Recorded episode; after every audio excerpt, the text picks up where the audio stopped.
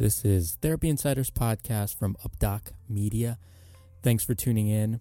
All right, on this episode, we are sticking with the strength and conditioning, fitness, exercise theme within the physical therapy realm. Our guest, Scotty Butcher, delves into this with us. Granted, we go on plenty of our typical tangents and talk about a lot of other things as well. So if you're a Star Wars fan, stick around to the end where we devolve into our breakdown of our favorite Star Wars movies, which I, I think that's a logical conversation to have at some point anyway, with Rogue One out there. And apparently, I'm the only one that hasn't seen it yet. However, up until that point, I think we have a, a pretty good discussion and back and forth on what we see as the importance of exercise. And I think it's a good progression from the conversation we had last week with Scott Morrison about his views on integration and how exercise should be perceived from the start, and the start being physical therapy school, which we also cover in this podcast. So there's a ton of information, a ton of banter, a lot of back and forth. I think it was a very fun episode. We definitely had a lot of fun with it. And we look forward to hearing what you think as always. So enjoy the episode. Afterwards, tweet at us, message us, email us, let us know what you think.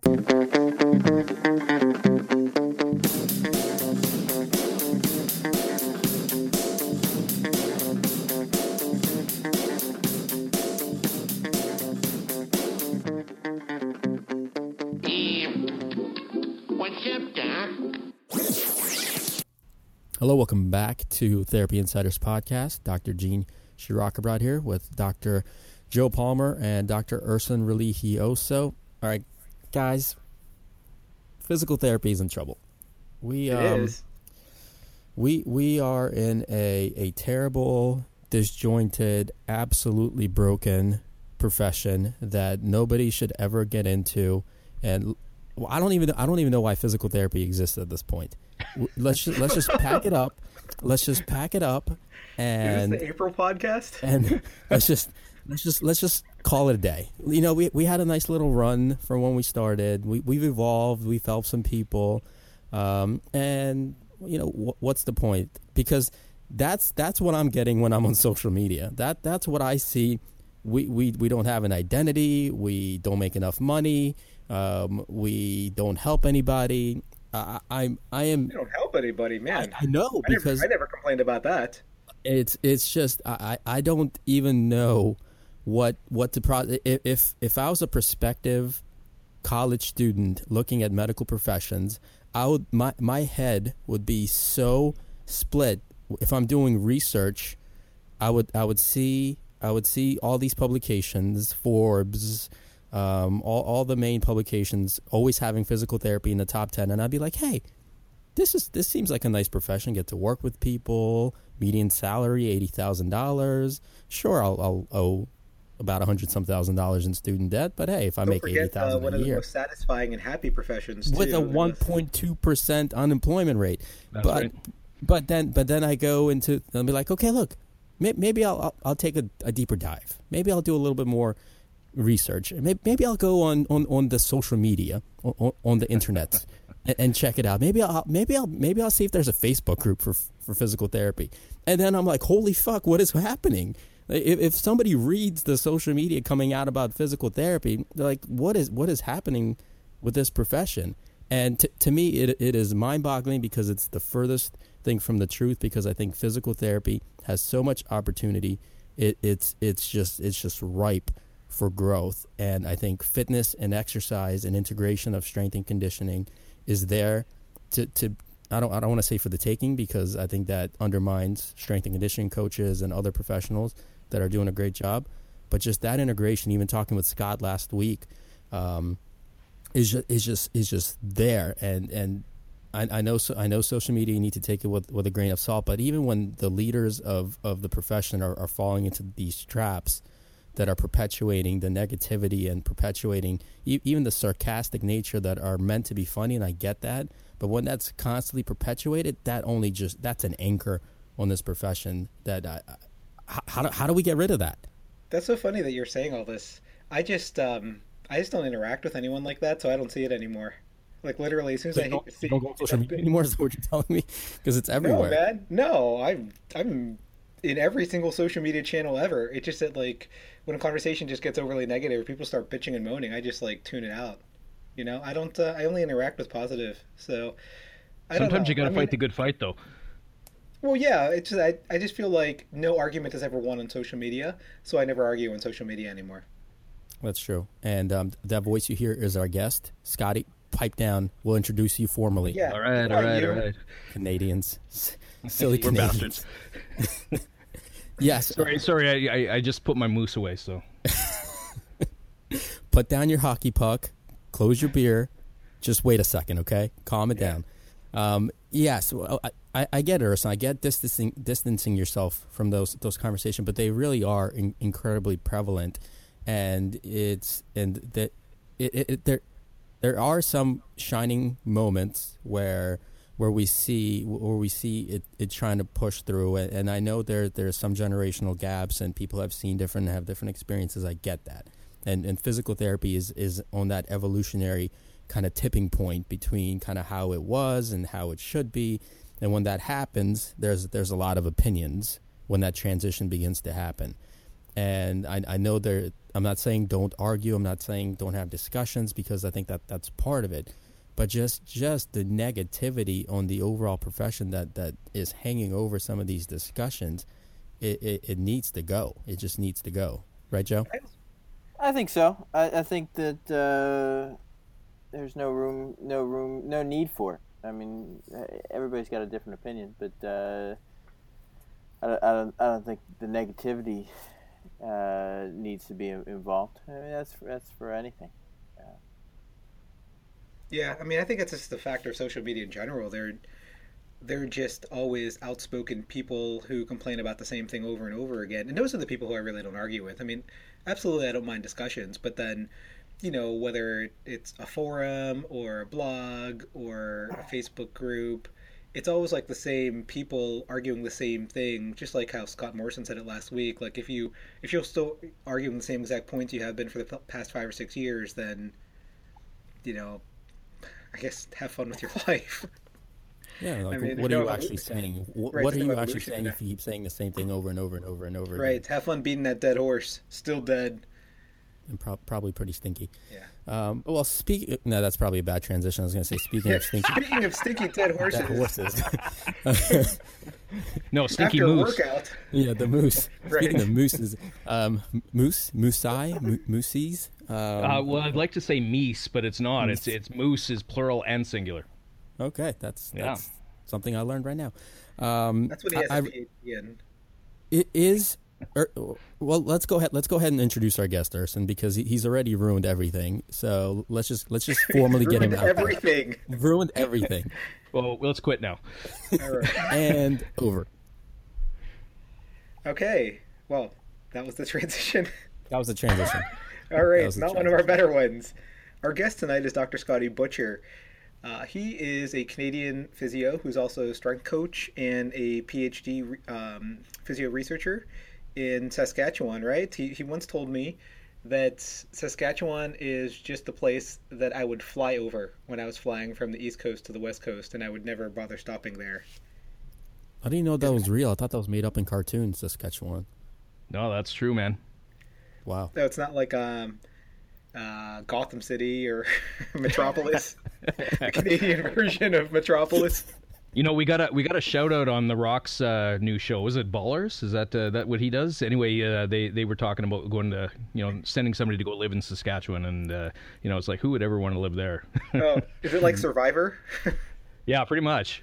In my household with a four and a half year old, The Rock is known as Maui from Moana. That that's all he is known as. oh yeah. Well, I mean, you could do worse. He he he he played he played Maui well. That was a fantastic movie, and It was we've good. been playing those songs like on loop every day. No joke. Every I, I have all the day. Moana songs stuck in my head right now, and I'm not I'm not really mad about it. You At know, least The they're Rock all over do the anything. frozen. The Rock can actually sing really well too. That guy I can wouldn't say anything. really well, but he Well, better he than you all think. right. Better than he deserves to. Right. That's true. He's Better than me. Anyway, yeah, Scotty. Butcher also very big into strengthening and conditioning. He even And teaches singing. And singing. and singing. Right, he sings strength and conditioning at the university. Um, but you teach an, you teach entry level strength and conditioning as well, right? One I of the, teach uh, entry level strength and conditioning in our physiotherapy program. Yes, more than just therabands. Uh, yeah, Whoa, nuts! Blasphemy. crazy. He also has uh, Strength Rebels, right? Rebel yes, Strength strength rebels. You got it. This is online social media. So welcome to the podcast tonight, Scott. Hey, thanks very much for inviting me. No problem. He, uh, he he just started on this podcast like a guy riding on a moose. He just came right in. Well, well, isn't that how we're Storm right supposed to do it? Like, just I've got my scotch in my hand. I'm riding my moose. I'm good to go. nice. That's that's really how we start all our episodes. You're right. Fantastic. Riding on a wild animal. Absolutely. So let, let, us talk about strength and conditioning since we're, we're we're doing some heavy lifting anyway, metaphorically and philosophically. Let's just actually talk about heavy lifting. Is is there a disconnect, Scotty, between where strength and conditioning is in in the realm of fitness, the fitness industry, and where it should be in the PT or physio profession? Is it is there a place for it, and can the regular population that typically sees PT and the injuries that we deal with, can we integrate strength and conditioning into the into that world? Yes and yes. And we're done, folks. Thanks, No, thanks for no, it's uh, Get on your moose and get the hell out. Yeah, yeah, that's right. I'm done. No, the uh, it's it's totally. I mean, the there, there's a lot of challenges, tons of challenges, which I'm sure we're going to spend our time getting into. But um, honestly, it it is the you know, we had an article come out that's saying that uh, it wasn't me that picked the title, but you know how strength training is going to save the physiotherapy profession. So you led off talking about are we in trouble? I, I don't know if we're in trouble per se, but I, I think that we have the potential to be so much more for so many more people and address a lot of the the issues that are really global health issues and and uh, you know universal issues from a health perspective with proper strength and conditioning that we're not doing now. So this this is everything from not just rehab, um, you know, the injury rehab, but this is chronic disease rehab. This is this is injury and chronic disease prevention. This is morbidity, mortality prevention. This is this is huge. And so, is is there a need? Absolutely. Is there a market? Without a frickin' doubt. Are we doing it? Not yet. Joe, so if, if you're in the in, when you're in the clinic and you have Medicare patients coming in and, and you have a certain population that might be fairly deconditioned that, that aren't exercising regularly, wh- what's what's the barrier to integrate strength training and strength and conditioning, and then how can we do that on a regular basis and really still get get paid for it as a profession? Because ultimately, you still have to get paid. I don't, I don't think the barrier is is about getting paid. I think that uh, you, you can you can you can code it in, in such a way that, that you can strength train and get paid. That that's I don't think that's the barrier. Um, I, I think the barrier is uh, self-imposed. I think I think uh, you know to some extent um, getting getting a little bit more creative uh, when you see that patient um, is is on the therapist. Uh, and then there are some there are some um, limitations that the that that clientele may may present with um, that that it becomes uh, such a slow um, progression to to anything uh, that we would consider uh, uh, real um, lifting in in that realm of, of strength training that uh, that you know either the client uh, loses interest or the PT loses interest or uh, so I think there's some of that that goes on. Um, but you know I, I think that I think that we do strength training. It's just it's just in in different uh, different fashions. It's it's not um, it's not what you're talking about I don't think Right. It, I don't think it is. I, I think uh, I, I agree with you, Joe, that the uh, the limitation really, in my opinion, is very very self imposed. It's uh, it's partially, I think, a lack of understanding of what strength training and good and good conditioning can really do physiologically, and that that is appropriate for our average client, and then also having the skill to know how to do that to to prescribe it with the client to um, to really get to the point where they understand the movements and what it feels like to be with some load under you or on top of you or under that you're pulling. And and it's it, it's uh, it, it is also that the client may not buy in, but I think that's also the responsibility of the therapist to talk about the buy-in and to to talk about the the need and the relevance of it and how it goes well beyond the four to eight weeks that you're there for some specific issue. This is a lifestyle change that needs to be made, and I, I know how hard that is, and the client may not want to do it, and that's I get that, but that, I think that's still our job right. to so, uh, to work so the first, the first, if you don't have that conversation, if if you if you don't um, try to get them to see the bigger picture, the first time you make them sore. Uh, you're, you're going to be calling them to see why they canceled their next appointment, like, and and that's that's that's just you know it's as as uh, you treat a aging population, uh, there's a finer line between hey, I'm sore, uh, this isn't this isn't going to work for me, uh, and and the understanding you know that there that there's good, some good soreness, right? So I mean, I think that uh, having that conversation uh, and getting that buy-in is is crucial in being able to load them to a point where where you can uh, you can really build some strength and not just uh, correct things from a um, neuromodulation type standpoint. So part of that is is perception and being on the same communication wavelength as the patient, right? Because they come in and part of that is the what physical therapy is to people and what they expect to do, whether they expect to get a massage or manual therapy or some hands on stuff or some little exercises that they've had before. So if they come in and all of a sudden they're working out, they go, Why the hell am I working out? I'm, I'm here for physical therapy. I'm not here to exercise. And I'm sure everyone's heard that at some point. And so I think this this this is this becomes an interesting bridge between strength and conditioning and pain science potentially, Erson, because it, it helps you have a a good conversation with the person, get on the same wavelength, lay out the perceptions, educate properly, and then train so that people know why they're trained, that, that they're they're not just working out aimlessly or working out for the sake of working out, that this is this is a a very precise and strategic loading in order to X, Y, and Z, right? Yeah. You know, as we're having these discussions with the past couple of guests, it's just um, it's remarkable to me because when we talk about again all the bitching and moaning on social media, if there was social media when I started my career 18 years ago, everyone would be complaining that there was there's not enough manual therapy and all PTs do is modalities and exercise.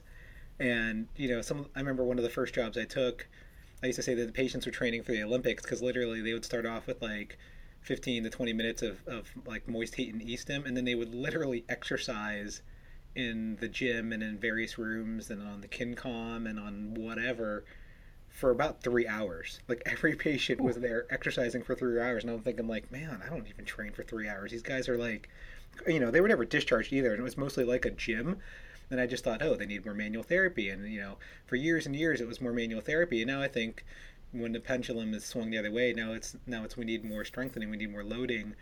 And um, I, I, I, that's where everything is at. So yeah, in terms of the patients, absolutely. You know, I mean, it was it's it was like the first time I trained heavy in about five months because my wrist was finally like better. And the ironic thing is, I actually still have a cyst. It just that now it doesn't hurt, and I, I was able to to push and pull a decent amount of weight. And then yeah, you know, I was sore for like four or five days, and I was surprised at how sore I was. But literally, I hadn't done anything but some suspension training um, and run just regularly.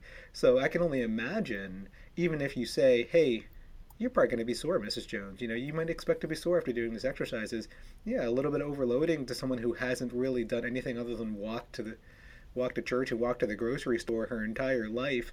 They're probably going to be more than a little sore, and you know, you you might lose some people, but it, it's all about framing it and then the changing their expectations and their perception of what PT is and, and what it can do for them. And as far as pain science goes, um, you know, I, I do see a, a, a, decent amount of people who are centrally sensitized, and the hardest part for them is I have to tell them that, you know, you might actually still have pain every day, but overall you're going to have more energy and you're going to be able to do more things despite the pain. And that's, that's the hardest thing um, when working with strength and conditioning for them. But I think everyone these days knows that exercise is good for them. It's just a matter of it's a choice they have to make, and that's not that's not always the easiest thing to do.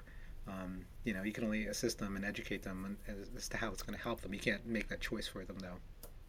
No, you never can. But but I was just going to say that the um, uh, I mean, there's lots of ways to to get that buy-in and keep the buy-in, and and of course, talking about a day one is is priority number one uh, for for what I do and what I teach my students, and. Um, but it goes to the point of uh, w- what I would look at as sort of a two-pronged model. One where you're you're thinking a long term, but two, you're also thinking of the acute or the immediate need. And so I, I think you you know we do a really good job um, as a profession of, in addressing the acute need. I mean, I don't think there's any doubt there. I mean, yes, we can squabble about, you know, like wh- how you do that and and the the type of methods that you use to do that, but we do do a good job of that. The the problem is that it does become a disconnect when you don't integrate those principles in from day one. And you know, you've got someone with an acute injury, maybe they're post surgery, and and uh, they have zero movement that they're able to do because of surgical precautions and and things along those lines. But that doesn't mean you know, let's say it's a shoulder. That doesn't mean the other shoulder can't do something. That doesn't mean the hip can't do something.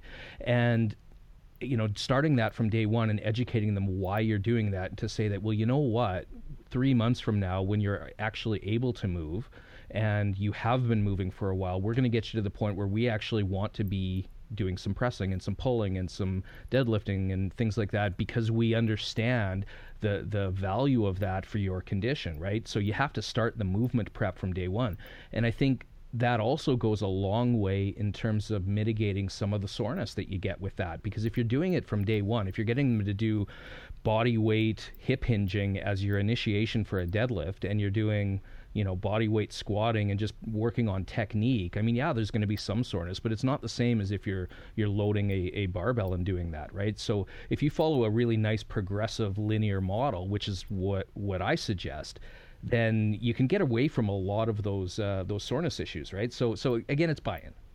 Yeah.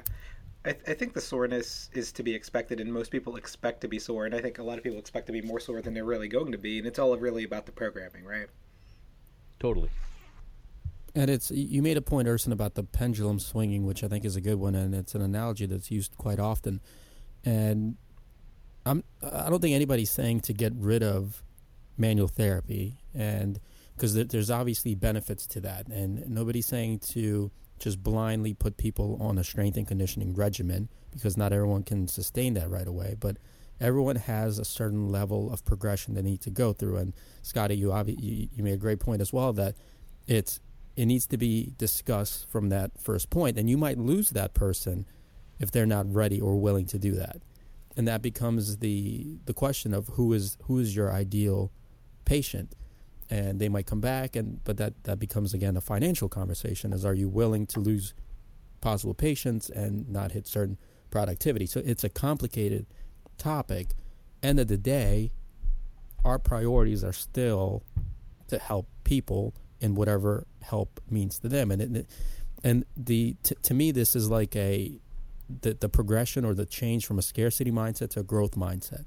Just because you read a motivational quote or just because you want to be successful doesn't mean it just happens. And the only way to do it, the only way that it's shown through plenty of psychology research, is that you have to take small, incremental steps, one day at a time, and eventually that change starts to happen. What what can we do? What are those small steps for us to start to one have the conversation with the patient. How do we have that conversation with the patient? How do we get people to understand the benefits of strength and conditioning? And then how do we integrate that into daily practice? I know it's a loaded question but let's break it down a little bit. Well in in my opinion I think it's just a matter of living the lifestyle. Sorry, we, And- we don't accept opinions here. It's all evidence based. Well, of course, yeah. I need Okay, a I'm study. done. I need a study to support your opinion. Yeah, sorry, don't have it. Um, well, I'm sure I could dig it up, but the um, I think the well now I've lost my train of thought. Thanks for that. That was awesome. Yeah, great. no, I. I, I, I think I think the big thing is it, it it's to change a perception and to change the the approach that people take. It's I mean yeah, you're right. It takes time. I mean it, it totally takes time, but it it it takes uh, the therapist buying in to the idea of what this approach does. And I mean, if the therapist doesn't buy in and, and they don't choose to buy in, that's totally fine. I mean, it's it, it's you know, I'm not saying that you know heavy strengthening is is going to be in everyone's wheelhouse. I mean, if you haven't strength trained yourself, I'm not going to suggest that you as a therapist should be prescribing squats and deadlifts. If you can't do or do not do squats and deadlifts, you should not be prescribing squats and deadlifts. And I mean, in some way. I mean, and when I say squats and deadlifts, everybody thinks athletic. They think powerlifting. They think you know heavy loading. No, no, no. It's the technique. It's the mechanics. It's the modifications that that uh, are appropriate for the for the person. But in the end, it, it's a lifestyle that has to be lived, in my opinion, and it's one that the therapist needs to promote as part of their their practice and to say that you know what this is what we do. If if you're going to choose to integrate strength and conditioning into your treatment I don't think it's well, you know what, for half of my patients I'm not even going to think about it. For the other half I might bring it in there. I think it really has to be a lifestyle and it has to be that, you know what, if I'm a patient and I know I want a good long-term program that's going to help me, that I know which therapist to go to. If I want something that's, you know, touchy-feely, not that that's bad, but if I want something that's massage manual only uh, or getting into the modalities,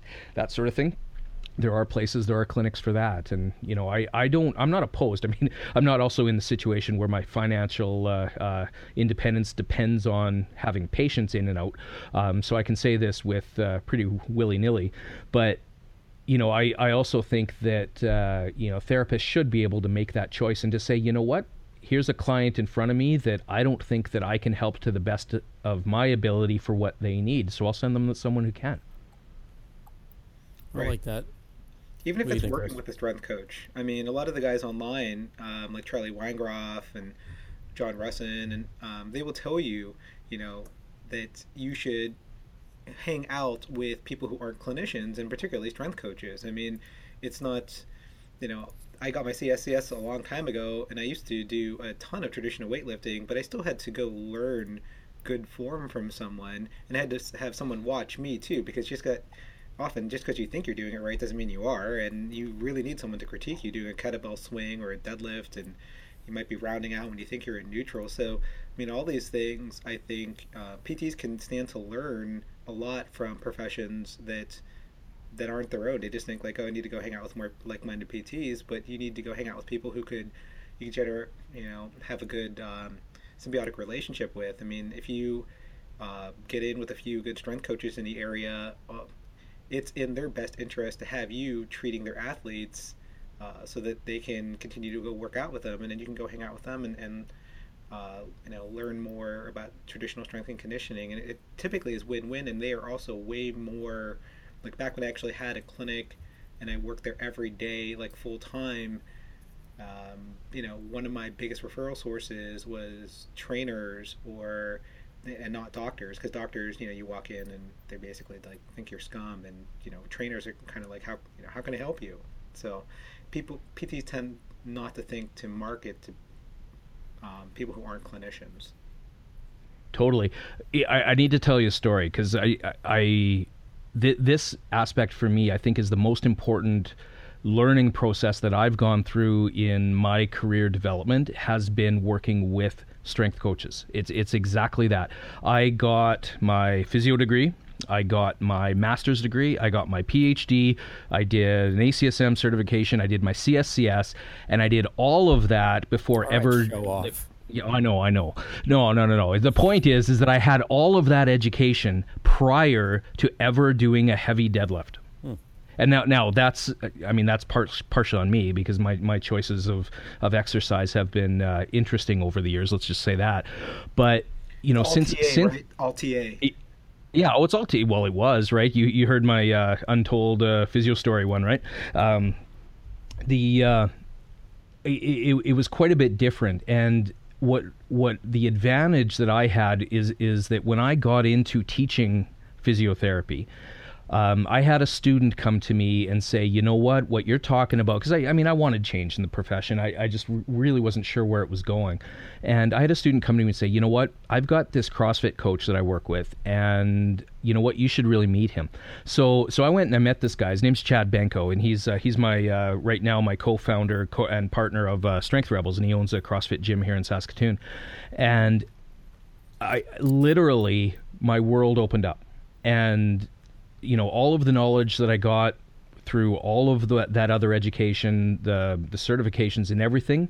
Not that it was it meant nothing, but in the end, until I actually worked with a strength coach, I worked with a uh, you know actually doing the exercise, actually getting under load, knowing what that feels like, and knowing the power of how that can, in and of itself, just moving well, whatever that means, moving well, getting stronger, what that can do for someone's aches and pains and ailments and you know injuries and and it's it's like it was night and day from what I was doing to what I am doing. And that has massively informed what I do now for my practice as well as my uh, uh, my teaching. Um, it's I think it's the best advice for any therapist wanting to do this is absolutely see a strength coach have an open mind have them teach you coach you learn from them and learn how to apply that to your patients I like that. I think that that that's sound advice, and usually, usually when when you experience something, you get a different perspective on it, and uh, you get a different depth. You know, we have a lot of width. You can get a lot of width on, on, on knowledge and information, but but knowledge knowledge that that's that's just uh, kind of reciprocated, and it, it's it's very superficial. So you might have a long amount of it, but you don't have a lot of depth to it. And uh, no no no pun intended to, to depth here in, in squatting and stuff but you gotta have you gotta have some level of that and just just demonstrating it to patients is not necessarily enough. But I, I get the flip side of that is sometimes that's not possible. We're not again we're not we're not making you know huge huge broad statements of everyone needs to do this or everybody needs to do that.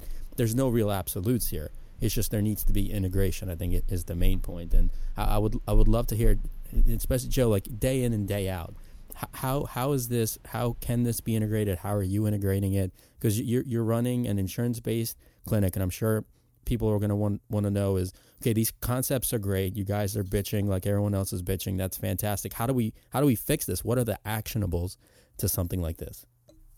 Uh, I uh, I take I take yeah. yes yes Whew. it's all on you to Yeah, fix I- all of this by the way, I don't I don't just take uh, PT continuing education, and so I I, uh, I take CSCS education through uh, NSCA, and and I, I I do the personal training type courses to to really.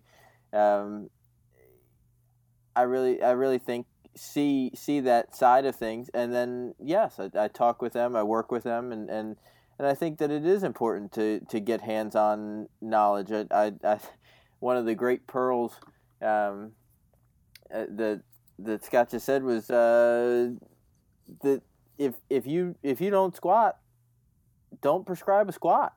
I mean, uh, it's if if you can't if if you can't do it, uh, don't don't try to teach it. Uh, I, I really think that it's important to to put yourself in uh, in that place where you have hands-on knowledge um, and and can make adaptations based on the patient um, and and can see where the patient is struggling based on your own experiences.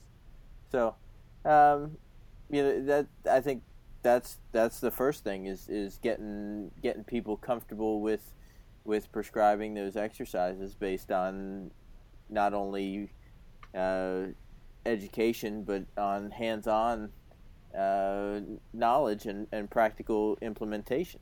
Um, you know people people do what is uh, easy for them to do, um, and and I think that if you have a clinic that that uh, that you're the one that's trying to change things, um, it's it's harder for you because not everybody not everybody is in that mindset. Um, so I think you know, you're the change agent, and and you have to um, demonstrate uh, that that it can be done and it can be fun and it can be effective, and you have to bring bring along the other clinicians to a point where you know their patients are saying, "Well, why can't I do the kettlebell swing?" uh, and then and then and then you have Yeah. then you have momentum behind your change, and then you can you can start uh, developing a a a culture uh, in in your clinic. I, I I love the point that the continuing education piece, where you're not just taking continuing ed for PT, that it's not just fit, fitting the CEUs. Because I, I would I would venture a challenge to anybody that's listening to ask yourselves your CEU courses over the last two years, and how many of them have not been physical therapy related, how many of them have been strength and conditioning, how many of them have been business. Um, I would say it's going to be a, a very small percentage, would be my guess. So I I love that point. Uh, last last um, last episode we talked with Scott Scott Morrison, and he said something about exercises, and we, we I think we were trying to pull an answer out of him, and he was he was very he was very steadfast in his response because we were asking him about good exercises, and he was like, it's not really about the exercises, and it's not about integrating exercises. It's, it's about starting out with with a base mindset that this is this is what needs to be, that this is, and I want to finish out with this. And Scotty, you, you're obviously you're a professor and you teach. Does that base mindset need to happen? And I know this is a bit of a rhetorical question with an easy answer. Does this mindset need to be integrated back into the schools? Because if you start with a, a shitty understanding of what physical therapy can do from from the from the very beginning of your career, which is physical therapy school, is it is it tough treading to really change that when you get out in the profession because it's a bit of a slap in the face going from school to real world quote, quote unquote real world and and experiencing everything that new grads experience Well, I think with the mind, the mindset, uh, that can happen anytime. And, uh you know, I my, the story that I I just told was uh, case in point of that. Um, I I didn't learn this in school. I didn't learn anything about strength and conditioning in school. I didn't learn how to. Well, I did learn how to squat, but it was the the old school knees together, feet together. You know, sit to stand, um, physio squat as we really affectionately call it. Um, you know, but that was it. That it, it, we didn't learn a lot of the principles behind uh, progressive loading. We didn't learn a lot of the principles behind, um, you know, what, what it really means to to modify exercises to to the client and and that. Uh, so so the mindset can happen anytime when whenever they're ready to do it. But it, it's obviously w- way more of a challenge when you're already out there and you've got an established practice with an established routine that you do. I mean, it's hard to break out of that. I'm sure you guys know that.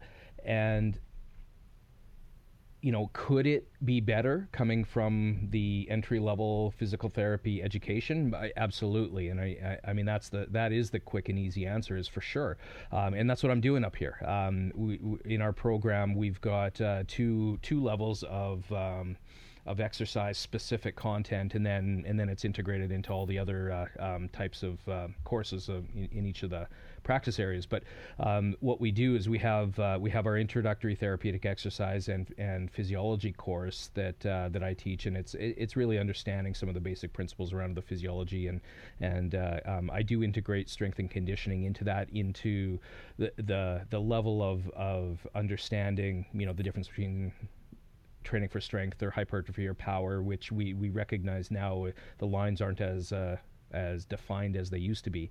Um, but then we also have an advanced level course, which I've now we've got uh, I've got a video up on our Strength Rebels YouTube that uh, that shows our new facility and shows some of the stuff that we're doing there, and it um, um, you know it, it's it's a strength and, and, conditioning facility that allows us the opportunity to do to do all these things. So the advanced course I've turned into a, an entirely practical course where they are taking the the techniques. They're learning themselves and i actually have a requirement that they have to do them. Now obviously you know that's a uh, you know there's some concerns when there's medical issues and injury issues or disabilities and things like that and we work around that. So so i basically say well what you know if you have a client with your situation whatever it is medically or disability wise or whatever what would you do for that? So they, they i asked them to demonstrate a, a pattern for deadlifting and squatting and pressing. And they have to show me that under load if they're medically and physically capable of doing so.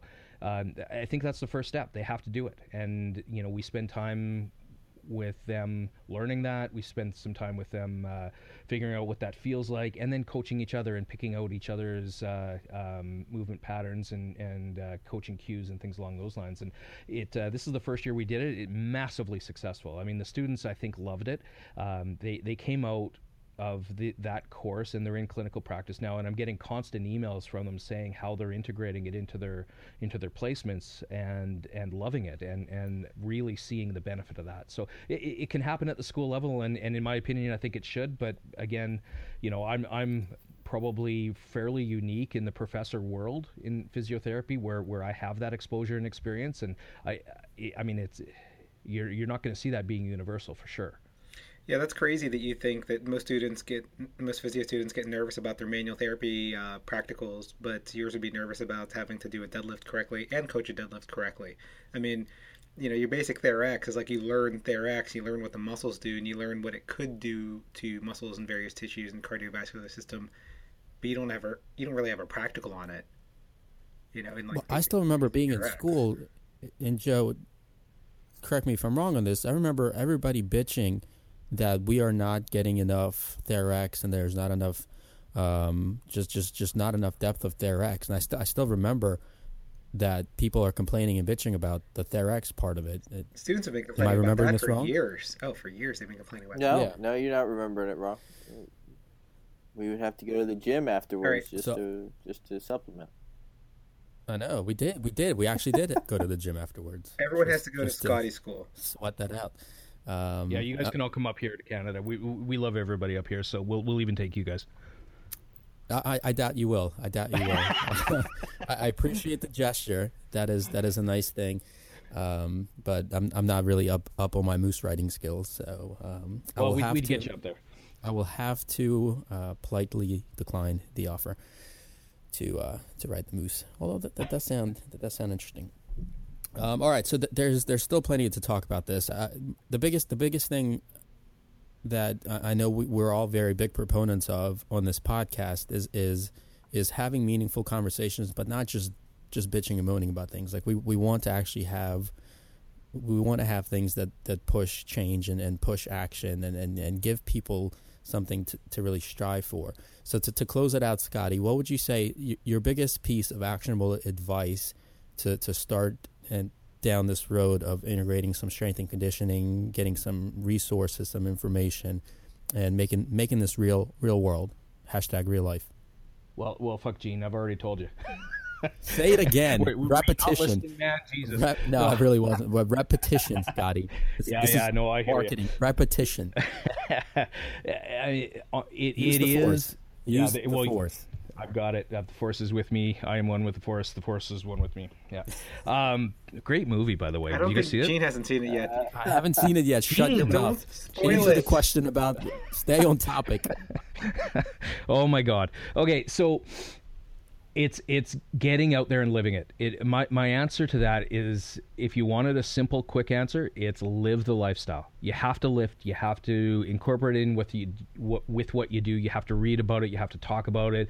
I I honestly believe as much as there there's shortfall in spending time on social media from the time suck to getting you know as Erson was saying engaging in conversations that are useless and um, you know arguing with people over and over again about the same thing. I, I, I still think all of that is beneficial when you pick and choose your battles.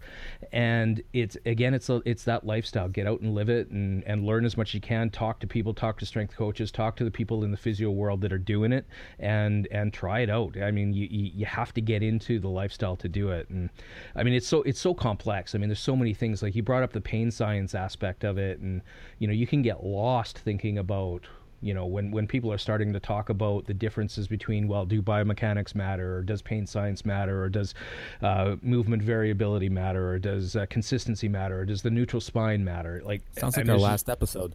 Is, is that what you and Scott talked about? Yeah, no, it's uh, I, I I don't doubt that, and, and I imagine uh, that that would what what's what's that guy? Oh yeah, he's another Canadian. Yeah, I know I know full full well who he is, but that that Greg Lehman guy.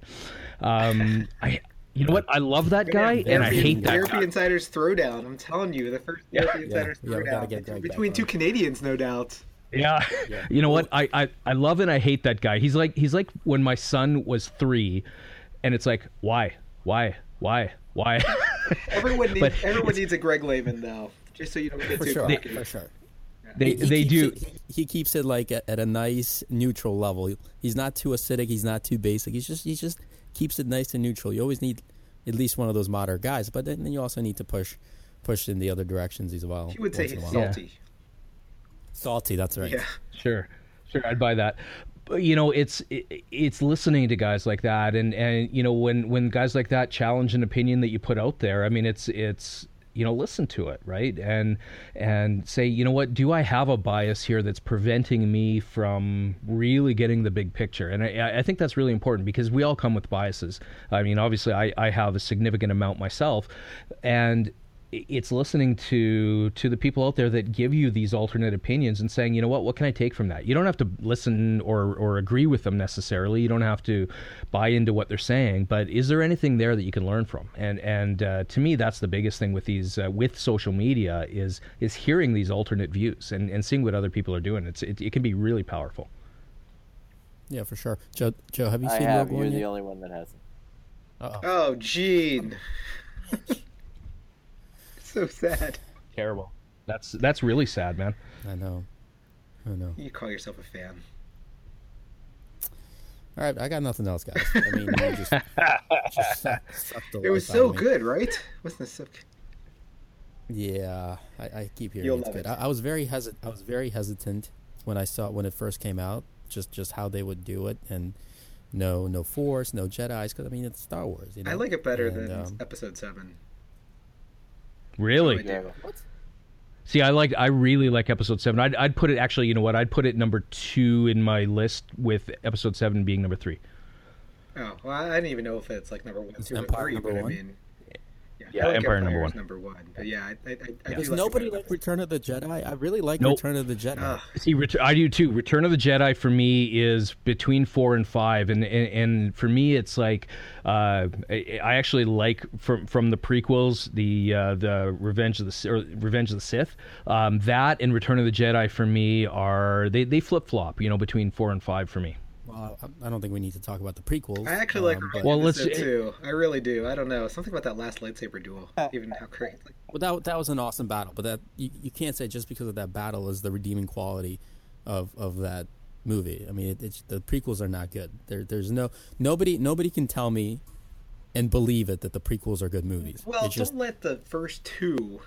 what do Yes. you mean don't let the first two. like, How do you sounded not like the Jar Jar series is, yeah, for a two second. out of three are really two out of three are really bad. Two out of three are really bad. I don't know. I really like Revenge of the Sith.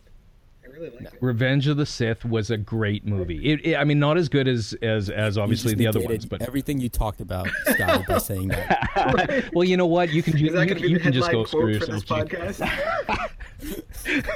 Um, you know what? The, the the actual turn of Anakin to Vader, and you know, just to see what he becomes, like that's that's massive. It's huge. You know, Like and said, and the- just because the last 15 minutes in the movie are good doesn't make the other two and a half and a Even half the first hours Space battle of the is first awesome. It's awesome when all the Jedi fall. It's great. Okay, so anybody that hasn't watched Return of the Sith, Who hasn't fast watched forward that to the by last 15 now? minutes in the movie, and you will like the he, movie. he can't even say the title right. It's Revenge of the Sith. Come on. I, I, yeah, exactly. I can't even say it right. Say Return of Um, the Sith. so yeah, just just turn just turn to the never end when left. Anakin goes goes cyborg killer on everybody, and uh, you'll enjoy the movie. Oh. That that's essentially what you guys are saying. That the movie is awesome because at the end he kills everybody. I like, and I like turns the into Darth entire Vader. movie. Gene's speech. Just, I, I, I agree. You know what? And I, I, I think the shift of Anakin that's that's really the big thing. Just seeing his eva- or de- de- devolution, really. You know, and and the the progressive turn. I don't know. I I think it was I think it was really good. Yeah.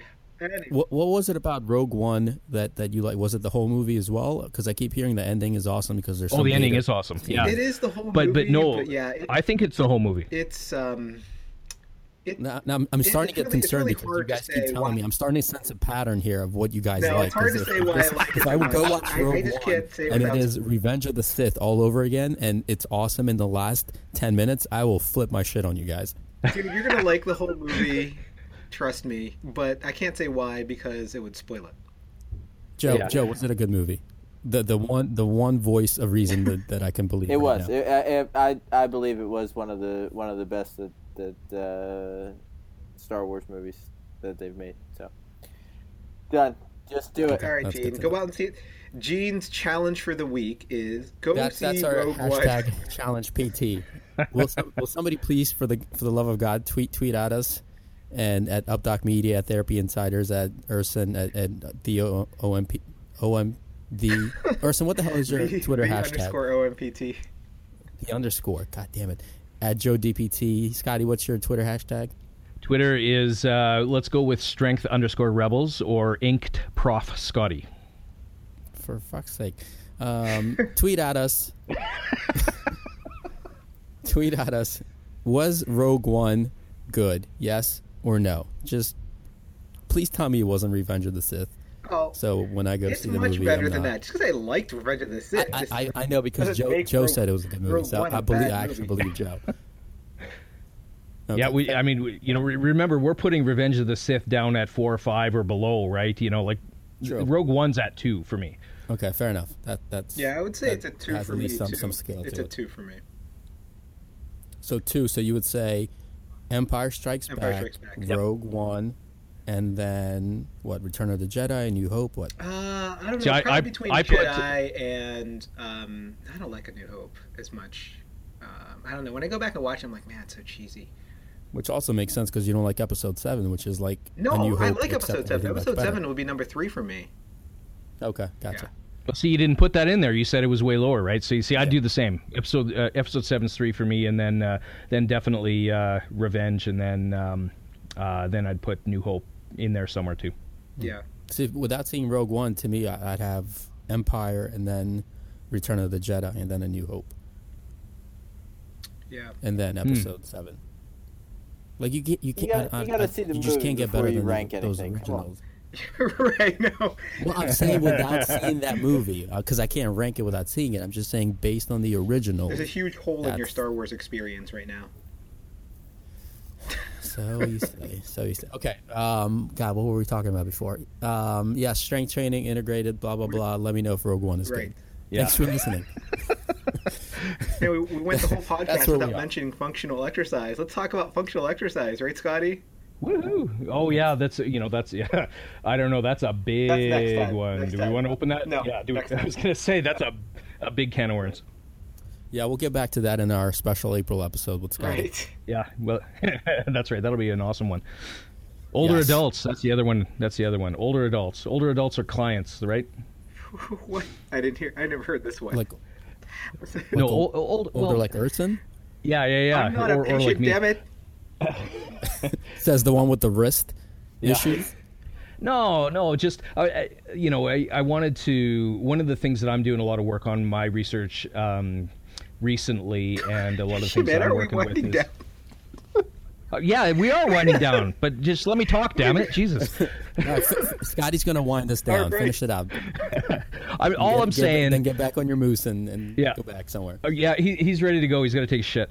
Um, but uh, you know, older older adults is just such an untapped market for physios, and and uh, from a prevention and wellness perspective, man, like the the power that you can get. You know, talking Star Wars, right? The power of the dark side, the power of the strength aspects of what you can do with older adults from and, and research is very clear about the impact of strength in these guys like it is an untapped market it is i think where we need to go in in our future of our profession in my opinion that's that's where i'll end it Okay, yeah, I mean that, that that's a lot to talk about in itself. So um, we definitely don't want to rush it, and we'll we'll, we'll get back to to that population. And shout out to to our buddy Dustin Jones and um, the Senior Rehab Project and his podcast, and he's uh, he's pushing that that population forward, and rightfully so. So um, we'll, we'll definitely give it some love this season on, on this episode as well, on this podcast as well. Awesome.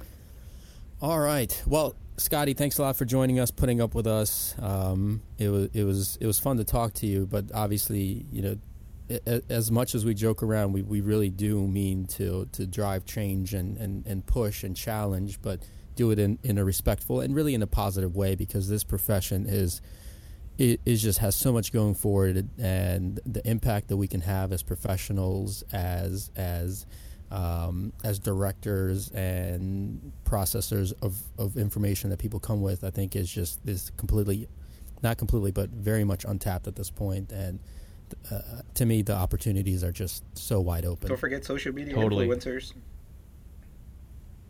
How, Social how could I ever forget that? how could I ever forget that? Um, Scotty, where, where can our listeners find you? You already threw out your uh, Twitter hashtags. Where else? Yeah, so I'll, I'll just repeat them because you know you guys you guys brushed over them, right? So um, it's inked Prof Scotty um, and uh, Strength underscore Rebels. That's on Twitter, and then uh, Dr. Scotty Butcher on Facebook. Um, yeah, always open for debate, and love to hear the positive and the negative comments too. Awesome, sounds good. And we'll, we'll also get all that information into um, into our show notes on updocmedia.com because Scotty is Canadian and he talks a little funny. So in case you, you didn't understand the letters that he, he said, we'll put that we'll put that on the website so you can read it. Well, I'm not from Ontario, so I don't say the uh, uh, oot and a boot. Out. Which is disappointing. Yeah, Which is very much so. I don't think I pulled out an, uh, an A in the whole conversation either. Not yet, no. I don't know. Well, you did now, but Well, yeah. just now, yeah. Also disappointing. Um, fantastic. So, um, guys, any any um, last minute, last second closing thoughts? Erson? Uh, no. Great. I'm well good. said, Joe. well, thanks for tuning in. Catch Scotty. Um, if you have any questions about any anything that he's teaching, anything in terms of strength and conditioning, how to get started, definitely hit him up and check out updocmedia.com and we'll get all his show notes under the podcast and Therapy Insiders. All right. Thanks for tuning in. Hope you enjoy that episode of Therapy Insiders podcast with guest Scotty Butcher. As always, let us know. Let us know what you thought. Let us know if we're on point, if you have different thoughts, perspectives, views, whatever it is. Tweet at us at Therapy Insiders, at the OMPT, at Joe DPT, obviously at Scotty as well. Let us know what you think about exercise and physical therapy, strength and conditioning principles, and of course, as we said in the episode, about Rogue One. Got to throw in some Star Wars in there. Thanks for listening. We'll catch you again next week on Therapy Insiders Podcast from UpDoc Media.